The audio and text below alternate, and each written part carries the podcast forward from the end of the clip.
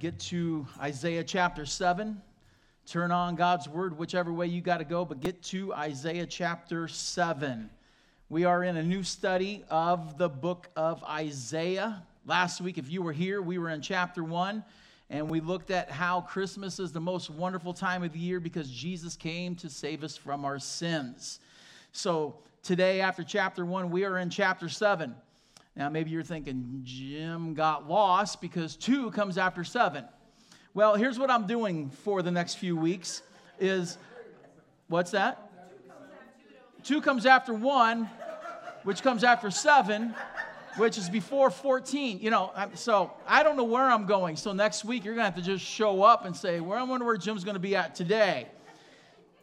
I'm actually jumping around for the next few weeks during the Christmas season, so I am not going chronologically through chapter 1, 2, 3, 4, like that. Um, um, next week, I'm actually going to be in chapter 9, and then I'm going to come back to chapter 6. So it's going to be all over the place. But today, I am in chapter 7. Now, the verse that, that why I'm in chapter 7, the verse that we're looking at is, is primarily going to be verse 14 where it says, Behold, the virgin shall conceive and bear a child, a son, and you shall call his name Emmanuel. All right? Now, class participation.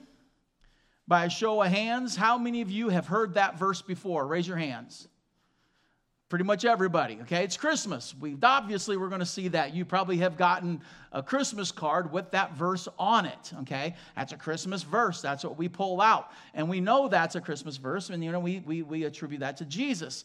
Now here's the second question i got i have for you. We all just said hey we all pretty much we know that verse. By a show of hands how many of you know the context for that verse? Nobody Shouldn't that be alarm to us? Kind of think about that for a moment. I just, and I'm telling you, I bet if we went in every church of America and asked, how many of you know verse 14? 99.5% of Christians would raise their hands. Oh, I know that verse. And if I were to ask every church in America, how many of you know the context of that verse? 0.5% of Christians probably would raise their hands, which means we will pull that verse out and use it all day long. But we don't know what chapter 7 is about. Biblical illiteracy, gang. We need to know what this verse is about in the context. And that's where I'm going to go today. I am going to preach chapter 7 in context. Is that okay? All right? But my prayer is, and, and as I have, have preached to Paul a little bit, I pray that as I get through this, your faith is stronger today than it was when you walked in. Now, here's what I'm going to do. Normally, when I preach a, a set of verses, I will do it this pattern explain, application. Explanation, application. Explanation, application, and I'll work through the verses that way. I'm not going to do it that way today. I am going to go through the first 14 verses and explain it all, talk about it, and then at the end, I've got three application points that we're going to apply from these verses because I want you to know what the context of this, the, of why we keep pulling out verse 14 alone and not the rest of us. Why don't we know chapter 7? Well, I want us to see what chapter 7 is about so we understand what verse 14 is about and then apply it to our lives, all right? And so let's look at this thing. Let's get, let's get some explanation um, as f- what the, this chapter is about. So let's begin with chapter 7, starting with verse 1. Let me read verses 1 and 2. It says, In the days of Ahaz, the son of Jotham, the son of Uzziah, king of Judah. Now remember, um, as I, in the opening of Isaiah chapter 1, Isaiah is the prophet to four kings Uzziah, Jotham, Ahaz, and Hezekiah. All right? And he was finally put to death with the king of Manasseh. And so these four kings, Isaiah was a prophet for, and now here he is in the, the, the reign of Ahaz. Ahaz was the king of Judah. Now, remember, I, I explained this earlier. Israel at this time was divided into two countries, two nations the northern kingdom, the, the southern kingdom. The southern kingdom was simply just Judah. The northern kingdom was still called Israel. All right? So that's, that's where we're looking at. That's what's going on here. So Ahaz is the king that is being referred to here. So it goes on there in verse 1. It says, Rezin, the king of Syria, and Pekah, the son of Remaliah, the king of Israel, came up to Jerusalem to wage war against it, but could not yet mount an attack against it. Now, let's get the context of here. Now, in order to understand what's happening truly in chapter 7, not today, we're not going to do it, but in your time, you actually need to go back to Second Kings chapter 16. And that gives the account of what's happening here.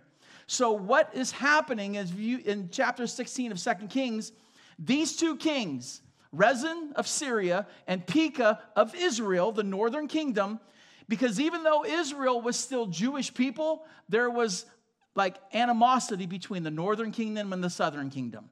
So, Syria and, and the northern part of Israel came together. And the reason was is because there was even a bigger badder wolf in the distance, which was Assyria. And during these, this was about 730 years before Christ. And in this time, Assyria was the, was the, was the, the bad people. And Assyria was conquering everybody at this time. Well, Syria and the northern kingdom of Israel came together, and their goal was let's get Ahaz on board and fight Assyria. Ahaz didn't want to do it. So Pekah of Israel, Rezin of Syria said, okay, fine, let's attack him. In chapter 16 of Second Kings, it says that they came against him, but was unable to conquer him. So Syria and northern Israel, allied, attacked Judah, southern Israel, but couldn't conquer him. But there was a problem. They wore out southern Israel. Judah was now depleted, okay? And now you have Syria and northern Israel encamped right at the border of Judah. And they're ready to come against it again. Now, look at verse 2. So it says, when the house of David was told, the house of David is referring to Judah. It says, Syria is in league with Ephraim. Ephraim is the, was another name for Israel. It says, the heart of Ahaz and the heart of the people shook as trees in the forest shake before the wind. So a messenger comes to King Ahaz and says, We've got a problem. Syria and Israel are encamped again and they are about to wage war against us. And now Ahaz and the people are frightened. And the reason why they're frightened is we don't have enough strength to fight. And we're going to be conquered. And we're going to be killed. And they are afraid. God knows this now. Now, here's the thing we need to understand about Ahaz, and you can get this from Second Kings. Of the four kings that I said that Isaiah was a prophet for Uzziah, Jotham, Ahaz, and Hezekiah Ahaz turned out to be the most wicked of the four. This account, what is happening right here, is actually taking place, I believe, in the very early stages of, of Ahaz's reign as king of Judah. And God sees a window that he is going to try to speak to Ahaz to get him to change. Because when you read through Second Kings chapter 16, you'll see how Ahaz became wicked. But in the early stages, right here, Ahaz isn't quite there yet. And so here's what's going to happen Look at now verse 3. It says, And the Lord said to Isaiah, Go out to meet Ahaz, you and Shear-jashub, your son. Shear-jashub was a, like a small boy at this time, probably you know, um, toddler, maybe like elementary school age, but a young child. And so Isaiah takes his son out there. He says, At the end of the conduit of the upper pool on the highway, this is a, an aqueduct that Ahaz was now out inspecting. And in verse 4, it says, And say to him. So God is speaking through Isaiah, all right? What Isaiah is about to say, it's not his words. Whose words are they? They're going to be God's. He is just the messenger. He is just the voice. He is just the conduit. God is speaking through Isaiah, and here's what he tells Isaiah to say. He says, Here's what I want you to tell him, and go out and say this Be careful, be quiet, do not fear, and do not let your heart be faint because of these smoldering stumps of firebrands. I love that. God is tell, telling Ahaz, listen, dude, these two armies that you're afraid of, they're nothing but rubble to me. They're like, they're like burning stumps, all right? Do not fear them. Do not be afraid of them because um, here's who they are to me. And that's what God is trying to get Ahaz to understand. He's like, I want you to see this problem not from your eyes, but from mine. Here's how I view this, Ahaz. Don't worry about them. And he goes on, he says, I don't want you to look at them. They're just like smoldering stumps. He goes, Don't be afraid of their fierce anger. Don't be afraid of Rezin and of Syria and the son of Remaliah. Because Syria with Ephraim and the son of Remaliah has devised evil against, against you. And they're saying, let us go up to Judah and terrify it. The NIV actually says to tear it apart and let us conquer it. For ourselves have set up the son of Tabeel, the king. So, what he's saying, he's like, okay, Ahaz, these two kings have devised a plan. And they've devised a plan to come down into Judah and rip it apart. They're going to conquer you, they're going to conquer your people. That's what they're saying. But listen, Ahaz, I don't want you to be afraid. I don't want you to, to, to, to worry about it. If you notice what he says there, he says in verse 3 Be careful, be quiet, do not fear, do not let your hearts be faint. He's like, You know what, Ahaz? You're looking all around you and it is chaos. We just sang the song, Chaos is Bounding. And he's like, the army is posed and it is at your back door, man. It is right there, Ahaz. And I see it and I know it. But here's what I want you to know, Ahaz they're like stumps to me.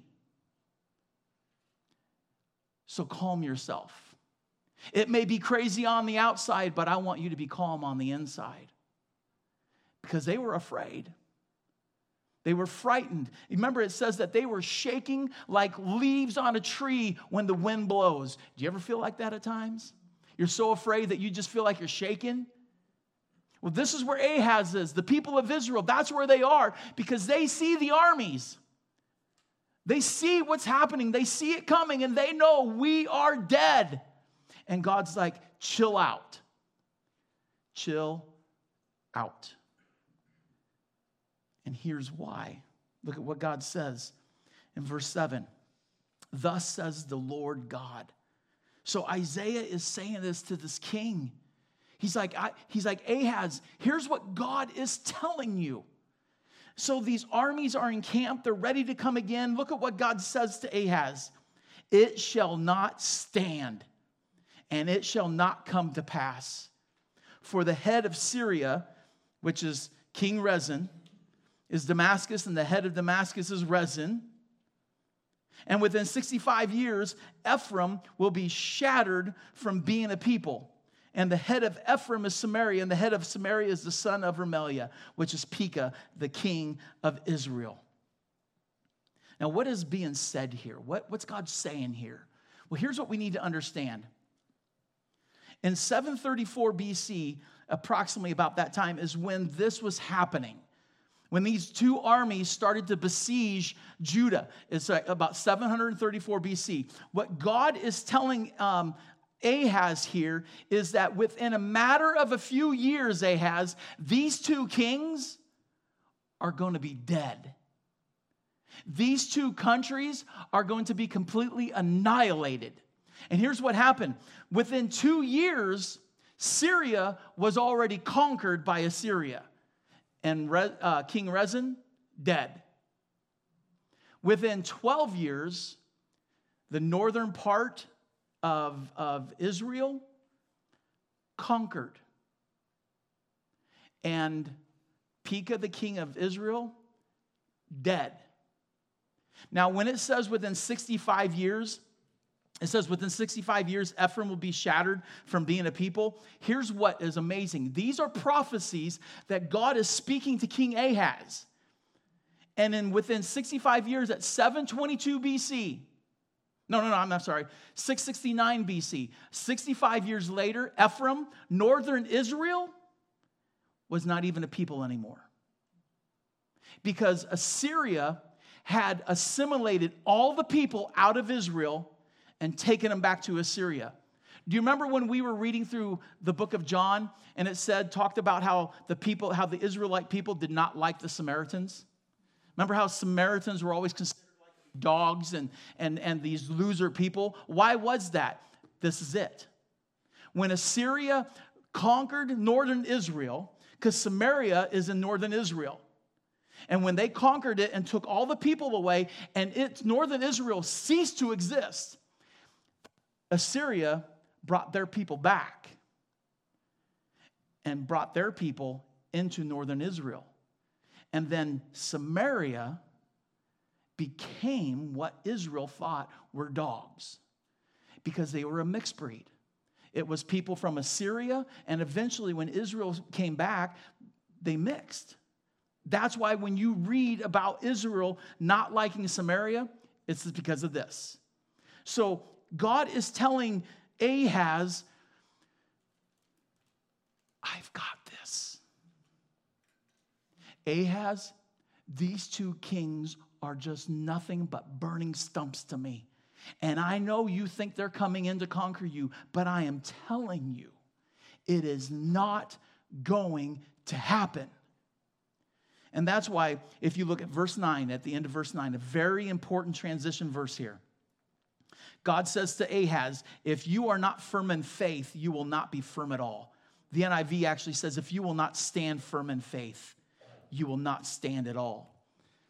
And what, I, what, what God is trying to tell Ahaz, he's like, Ahaz, can you trust me?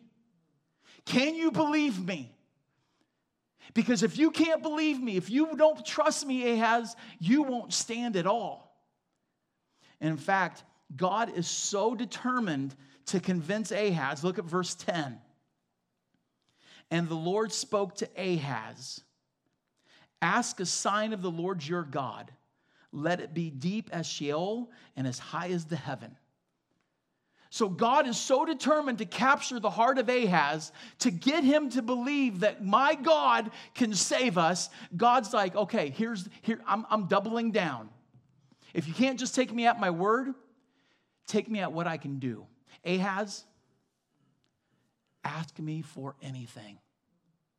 Ask me to do anything as high as the heavens are, as, as deep as hell is. I, whatever you want, whatever sign Ahaz, ask me for it. Wouldn't that be great if God showed up and said that to us? Do you think God just, hey, you, can you trust me? Oh, I'm not sure. Well, then ask me for anything. You ask me for anything, and I'll do it for you to prove I am who I am. I would love that at times. And that's what God is doing to Ahaz. He wants to grab hold of Ahaz and shake him so bad that Ahaz is like, I can believe you. But look at what Ahaz says. Look at verse 12.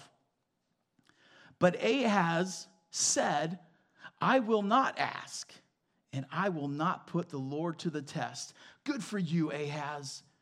Oh man, he's, he's quoting scripture right there. He's like, no, no, no, I'm not going to do that. Uh, I'm, not, I'm not going to put the Lord to the test. He's quoting Deuteronomy. Because in the, in the book of Deuteronomy, chapter 6, it says to the Israelites, do not put the Lord your God to the test. So Ahaz, like he's being all, he's being religious right now. He's being godly. He's quoting scripture. Well, here's the problem. He's quoting it wrong. Because in the book of Deuteronomy, the reason why that is put in there is because during Deuteronomy was during Moses' time. Moses and the Israelites when they came out of Egypt. And what was happening during that time was that the Israelites were testing God all the time. God was doing miraculous things, but they're like, eh, we don't believe him. We don't trust him. So here's what we want we want God to do something so amazing, like parting the Red Sea wasn't enough, or bringing water out of a rock wasn't enough. Do you want to know what they wanted to test God for? To give them what they wanted. Because in the book of um, Psalm, chapter 78, verse 18, it actually says this it says, They willfully put God to the test by demanding food they craved. So they were like, Israel was like, well, yeah, God, you brought us through the Red Sea. That was pretty cool. You, we solved the plagues on Egypt. That was pretty cool. You brought, you know, you, you turned bitter water to sweet. You brought water, but those were cool, but that's not enough. We want you to give us some really good food. So if you'll prove yourself by giving us some meat, some bread, and satisfying our desires, we'll believe you. And God's like, nope. Do not put the Lord your God to the test. Well, here's the problem. That's not what's happening here. Who put the test on the board? God did. God's like, listen, boy, um, Prove. Let me prove to you, son. Let me show you who I am. Let me show you what I can do so you will trust me. God put the thing on the table. Isaiah or uh, Ahaz is piously saying, I'm not going to test the Lord. And here's why. And here's where you got to go back to Second Kings chapter 16. Ahaz already made a deal with the devil and that devil was the king of Assyria. Because when, when Syria and northern Israel already attacked and they couldn't conquer Israel or conquer Judah, Judah was weakened. So, what, what Ahaz did was he had already devised a plan. He's like, I know God is who he is, but I'm going to trust in somebody different. And it says that he sent a message to the king of Assyria and said, Let's partner together. Why don't you and I come in alliance? And it says that he took all the gold and silver out of the temple of God, out of his own treasury, and gave it as a gift to the king of Assyria. And it says that the king of Assyria listened to him and came together. So when God is saying, dude, test me, let me ask you, do you think God already knew what he had done? Absolutely, he did. He knew he made it. But I still believe it was still early and his heart wasn't, because if you notice, God says, I am the Lord your God. There was still something in Ahaz's heart that was like, I'm there, but I'm not. It's like I got one foot in the church and one foot out, one foot in God, one foot out. And God is trying to change his heart, I believe. And he's like, Test me. Prove, let me prove it to you. Let me show you I am so much greater than this dude. But Ahaz is like, No, no. I'm, I'm going to trust in him. That would be like me and the elders going, standing up before you guys and saying, hey, we're, we're done trusting God. Um, we are going to take all of our money in, in, in, our, in, our, in our account and we're going to hire a ruthless business leader. And we're going to let him come in and he's going to tell us how to do and manage church. And he's going to show us and we're going to trust him. How many of you think that would be a good plan? Everybody say, bad plan. That's what Ahaz has done. He's like, God, I, I know you can do a lot of things, but I'm not going to trust you. I'm going to put my put my all my eggs in, in, in the, the, the ruthless leader basket. So look at verse 14. No, no, verse 13. Now, God is still speaking through Isaiah. And it says, And he said, meaning Isaiah said, but God speaking through him, he says, Hear then, O house of David. Now he moves from just speaking to Ahaz to everybody, to all of his royal court, to anybody in there, around there. Now he's speaking to the entire nation of Judah. He says, Is it too little that you weary men, that you now weary my God also? It's almost like God's like going, Oh my gosh, you really are just testing me, aren't you? He goes, You're wearying me. But here's what God says Therefore, the therefore is Ahaz, because you won't trust me. Ahaz, because you've made a deal and a pact with the devil. Ahaz, because you, you think I'm not big enough, here's what I'm going to do. He says, Therefore, the Lord himself will give you a sign. Behold, the virgin shall conceive and bear a son, and shall call his name Emmanuel. When God spoke those words to Isaiah, you got to remember this is God Himself saying this. When He says this, this is a prophecy, a dual prophecy, and it, it, it's simultaneous prophecy. And what that means is there was an immediate prophecy that was going to be fulfilled and a futuristic prophecy that was going to be fulfilled. The futuristic prophecy is pertained to who? Jesus. Okay? We know that even in Matthew chapter 1, it says, for uh, a virgin was born and gave birth. You know, we know, we know from the New Testament that this is referring to Jesus. So we can look back and know this is the futuristic prophecy of Jesus 700 and some years later. But the question we got to ask is how does the prophecy of something 700 years later affect Ahaz? It doesn't. That's why this is a dual prophecy futuristic and immediate. So in Ahaz's time, there was a virgin who had a son named Emmanuel. And you're looking, I don't see that in there. Flip to chapter 8. Let me show you this. Now, chapter 8 comes into play.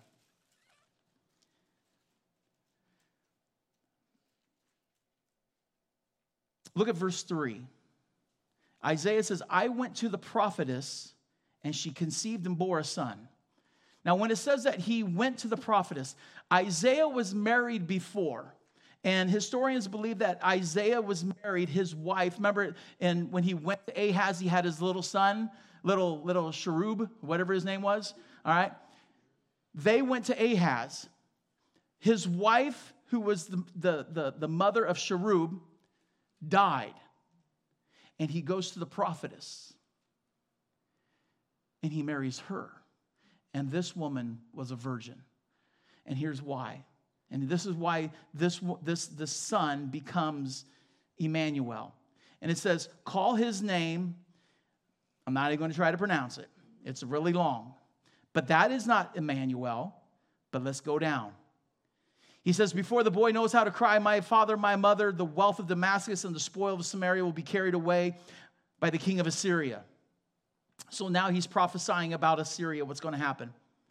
He says, The Lord spoke to me again, because the people has refused the waters of Shiloh and the flow and, and, and that flow gently and rejoice over Rezin and the son of Remaliah.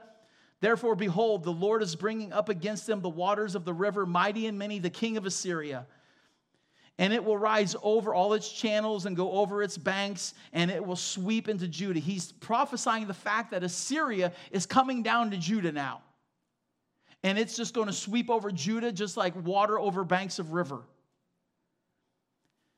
And in verse 8, it says, Then it will sweep on into Judah, and it will overflow and pass on, reaching even to the neck, and outspread wings will find the breath of your land. What's the next two words? O Emmanuel. And then if you get going down, it says, Be broken, you peoples, and be shattered. Give ear, all you far countries. Strap on your armor and be shattered. Strap on your armor and be scattered. Take counsel together, but it will come to but it will come to nothing. Speak a word, but it will not stand, for God is with us. You see, when he gives in verse 14 of chapter 7, when he says the prophecy, a son will be get born, and you shall call his name Emmanuel. That word Emmanuel means God with us. You want to know what it literally means? Even a better literal translation? With us is God. When I read that, I'm like, I like that. With us is God. And that's what God was trying to get through to Ahaz. I am with you, Ahaz. I, I'm with you because if you knew I am with you, you would realize these two armies are stumps. If you knew I was with you, Ahaz, you wouldn't worry about what they're saying. God, if you knew I was with you, Ahaz, you would know this will not happen. But Ahaz refused to believe God was with them. He chose not to believe God. So God says, okay, fine. I'm going to give you a sign, Ahaz. There will be a virgin, and she will give birth to a son, and you will call him Emmanuel. We know in the future that was Jesus, but in the immediate, it was another son of Isaiah. And he was called Emmanuel. And why was he called Emmanuel? Why would he be assigned to Ahaz? Because if you look at chapters, we already saw in chapter 8, but if you also look at chapter 7, look at verse 16. And He's talking about this boy he says, before the boy knows how to refuse evil and choose good. That's, I, that's really when, when Jewish boys had their bar mitzvah, it was around the age of 12 or 13. That was the age that they considered them to be a man. And at that age, that boy would know the difference between good and bad, good and evil. That's what that is saying. So when this boy is old enough to know, choose between good and evil, it says, The land whose two kings you dread will be deserted. The land is Judah it says, And the Lord will bring upon you and upon your people and your father's house such days as have not come since the day that Ephraim departed from Judah. And it's the king of Assyria. You see, Ahaz made a pact with this king. But there's going to come a day because Ahaz refused to believe God. Now, this refers to Second Chronicles chapter 28. And if you read that, you'll see the conquering of Ahaz. You see, because God gave Ahaz a chance to trust him. And because he refused to trust him, Assyria would eventually, the king of Assyria was like, dude, I thank you for the money, but I don't like you. I'm going to kill you anyway. And Assyria just made their way down from Syria through northern Israel and eventually to Israel, just like a tsunami flooding the land. And here's why this prophecy of a, a boy named Emmanuel. When Assyria finally will attack Judah, Ahaz will see this boy. And this boy will be about 12, 13, 14 years old. And every time he sees him, what's he going to know? His name's Emmanuel. And Ahaz is going to have this thought when he's being conquered by Assyria. This didn't have to happen. If I would have just trusted God, this would not be happening. If I would have just believed God with us and trusted Him, we would not be conquered right now. That boy was going to be a sign to Ahaz that every time you see him, you would know all you had to do is trust God. And you chose not to. You chose to believe in a king over the king, and you lost everything. That is the context of that verse. Do you see why it's important to understand the whole context of chapter 7? Just to take that verse out doesn't, you, you don't see it. The idea is, is here's the takeaways now for you and me. There's three takeaways, okay? Here's how you and I, knowing that God is with us, God was with Israel, but not in a, in, like, it was almost like a, a, a non tangible way. When Jesus came, it was God coming to us, God with us. All right? So when you and I know Christ as Savior, guess how you know Him as Savior, but how is God with you tangibly now? Holy Spirit. The Holy Spirit lives within you. God, the Holy Spirit, dwells with you. God with you. You understand that?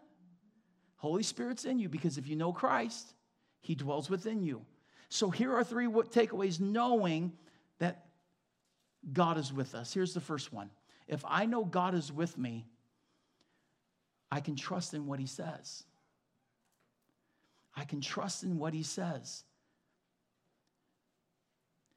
All through this text, what did what through these 14 verses, what did we keep seeing?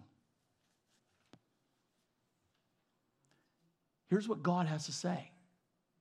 Ahaz, here's what God has to say. Thus says the Lord to God. Ahaz, listen to what God has to say. And it's just repeated. Here's the word of God. Now, here's the thing God himself did not verbally speak to Ahaz. It wasn't like Ahaz was sitting there and God thundered from heaven. How did he hear God speak? Through the prophet. Now, do you think God changed the voice of Isaiah like, Ahaz? No. I'm pretty sure Isaiah just walked up and said, Hey, God has a message for you, and here it is. And he just spoke who he was as a man, same tone. He wasn't in some like some kind of trance or anything. I don't think he was like, as thus says the Lord thy God. I'm pretty sure it was like Ahaz, thus says the Lord thy God. He will be with you. Can you trust him? And Ahaz, in that moment, had to believe can I trust what is coming out of the mouth of that guy? Or can I not? Show your hands. How many of you have the verbal voice of God speaking to you every day? I mean, you just, God's like showing up at your house going, hey, um, uh,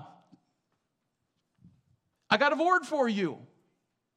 And God's speaking to you not like, well, I, I sense him in my heart. No, I'm talking verbally out loud as like you hear me talking right now, you hear God saying that to you. Anybody?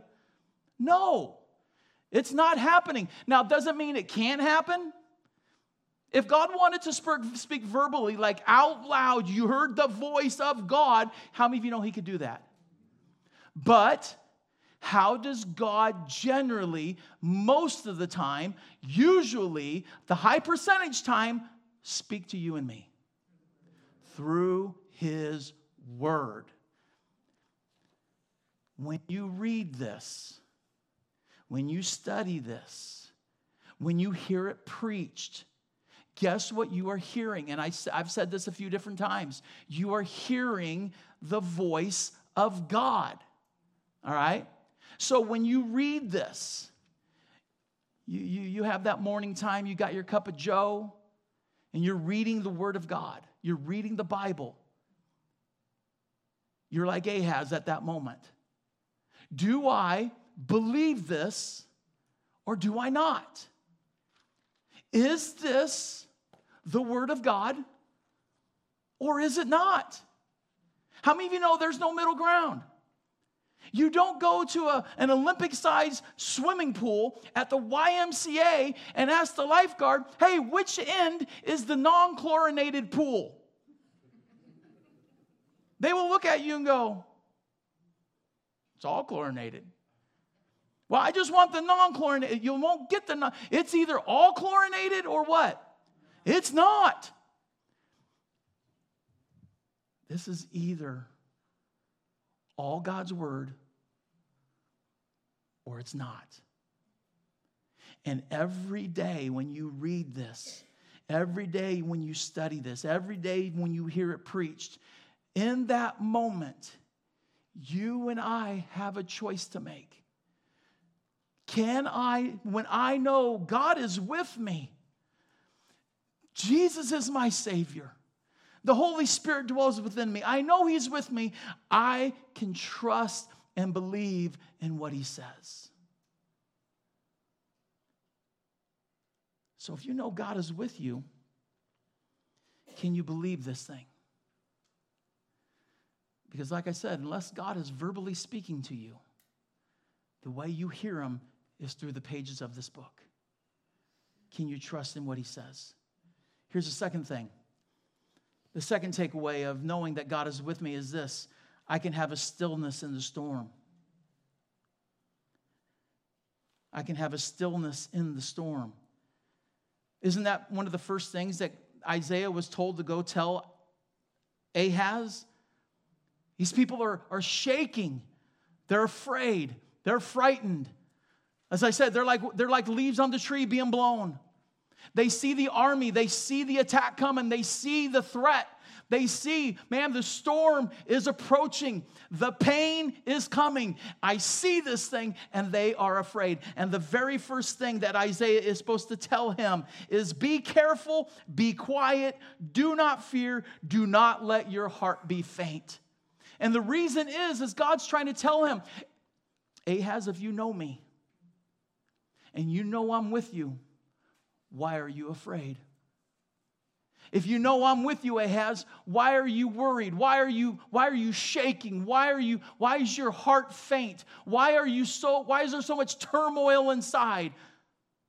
I said this to Paula Saturday morning.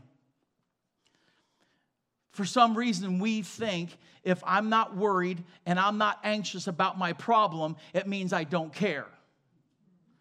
No, here's what it means. When I'm worrying and I'm anxious, it's not that I don't care, it's that I want to be in control.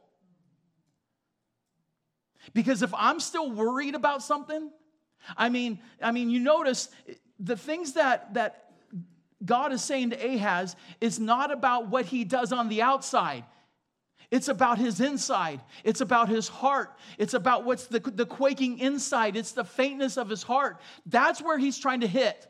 Because here's why if my inside is in turmoil, my outside is going to be in turmoil. If I am restless on the inside, I'm going to approach life with restlessness. And, and so God is trying to convince Ahaz, chill out.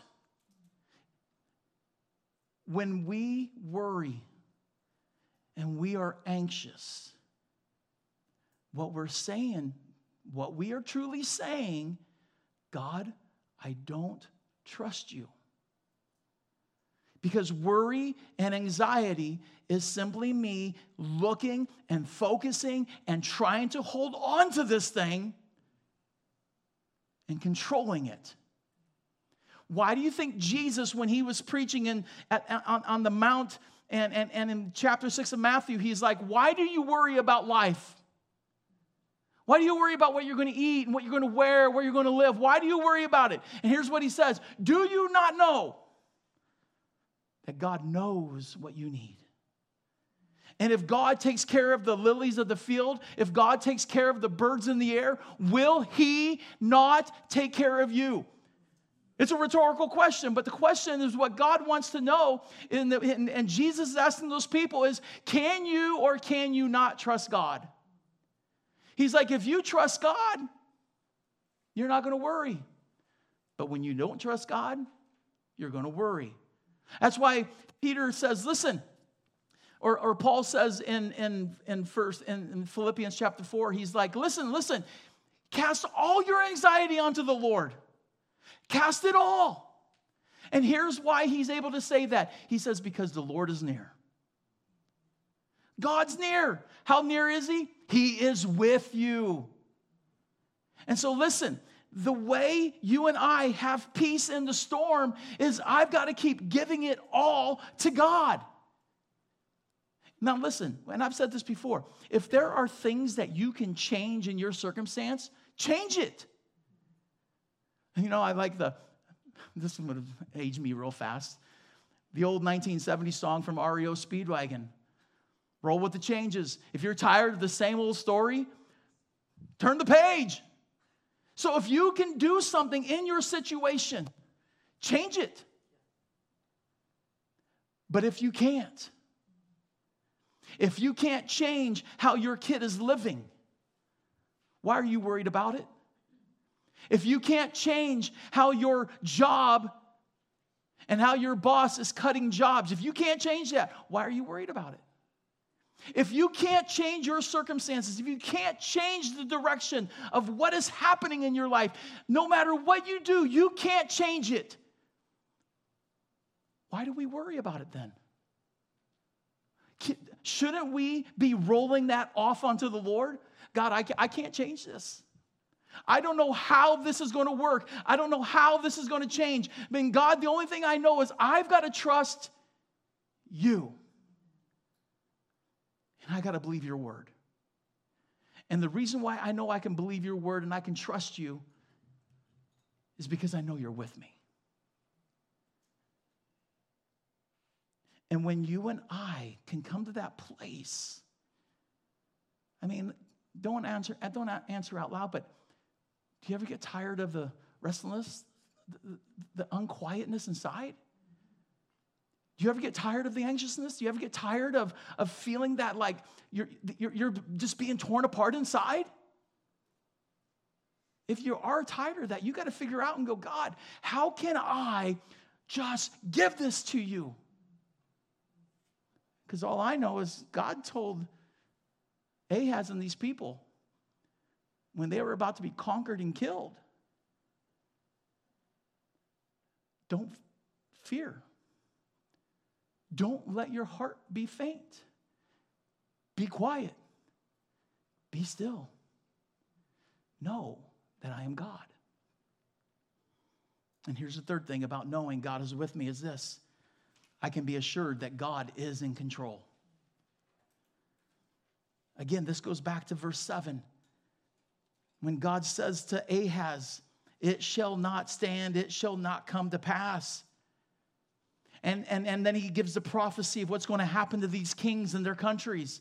I don't know about you. When I read that, that's telling me um, God's got this thing, doesn't he? I mean, he's forecasting what's going to happen to these people. He's telling Ahaz, it's not going to happen, dude. Assyria will not hit you. Syria is not going to hit you. And Israel's not going to hit you if you can just trust me. Can you trust that I'm in control of it all? Can you believe that I am in control of everything? Yesterday morning, I was reading in the book of Psalm, chapter 77, and I came across this verse. And when I read it, it just spoke measures to me, and I connected it with this message. He says, Your ways, your way was through the sea, your path through the great waters. Let that sit there for a second. The psalmist is writing about when God took Israel through the, the Red Sea. Remember in that time when they came to the Red Sea, and there was an army behind them and the sea before them. And God's like, hey, Moses, lift your hand. You're going through the waters. Let me ask you, how many of the people in that time were like, oh, that makes sense? Let's do it. No. In their mind, it makes no sense. How does this work? God is going to take him through the sea. Your path was through the great waters. And here it is. Yet your footprints were unseen. You led your people like a flock by the hand of Moses and Aaron. In their minds, I don't see how this is going to work. I don't know how this is going to work. I don't understand how in the world we're going through the water. I don't get it. And when the, the waters parted, they went in. And here's what they did not see they didn't see God manifest himself and walk beside them. Your footprints were unseen, God, but yet you are still leading us. You are still with us. Can you believe that there are times where God's path for your life has to be through the water? Can you believe that there are times where God's way for your life is through the mighty great waters? That's hard, isn't it? Because let's be honest, Don't we want to figure God out? Don't we constantly want to figure out why this is happening? Don't we want to at least, hey, God, I think you owe me an, exp- an explanation to this? And what and, and, and the thing is, we're going through the water, we're going through the storm, we're going through the trial, we're going through the pain, we're going through the hurt, whatever it is. And here's the thing you may not know why you're in that thing. You may not understand. You may not see the answer. You may not feel anything. And your circumstances may change or they may not change.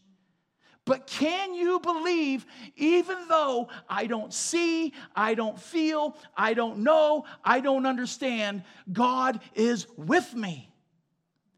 Even when I don't see his footprints, even when I don't hear things, even when I don't see things, God is still with me. And I got to believe that He is in control of this thing. I got to believe that, man, he, he led me into this water for a reason. He's led me into these financial waters. He's led me into this relational waters. He's led me into these child waters. He's led me into what health waters. Whatever it is, man, God has led me into this thing. And I don't see his footprints. But I know he's with me.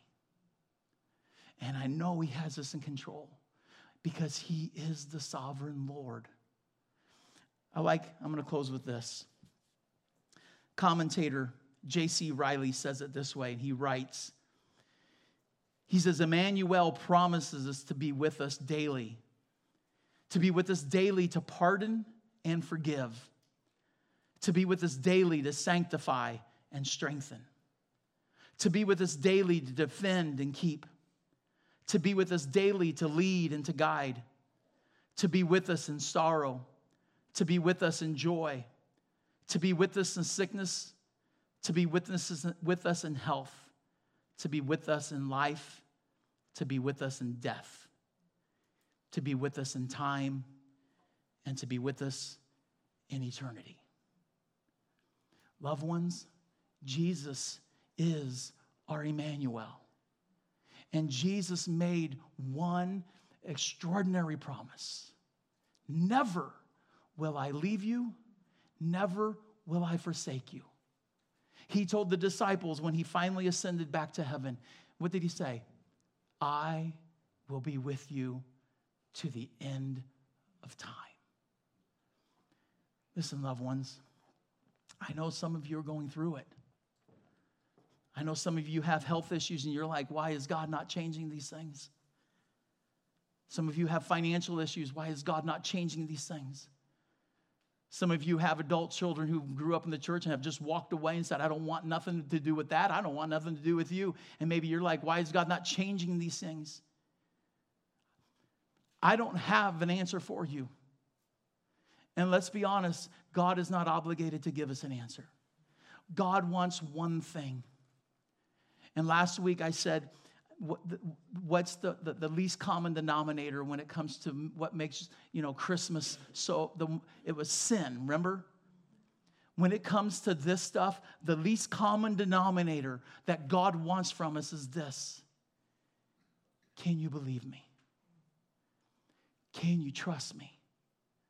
And just like he says to ahaz can you know i'm, I'm in control of this thing can you, can you put your faith in me when nothing else makes sense? Can you put your faith in me when it doesn't sound right, when it doesn't seem right, when, it, when nothing is adding up? Can you have that peace inside that says, I don't get it, but I don't have to because my God's got it? And isn't that what really matters? And if you can keep telling yourself, God, you have this. God, you have this. And God, I'm going to trust in you. Your timing is right. Your ways are right. I don't understand it. I don't get it. But God, you've got it. So, God, give me that peace. Help me not to be restless.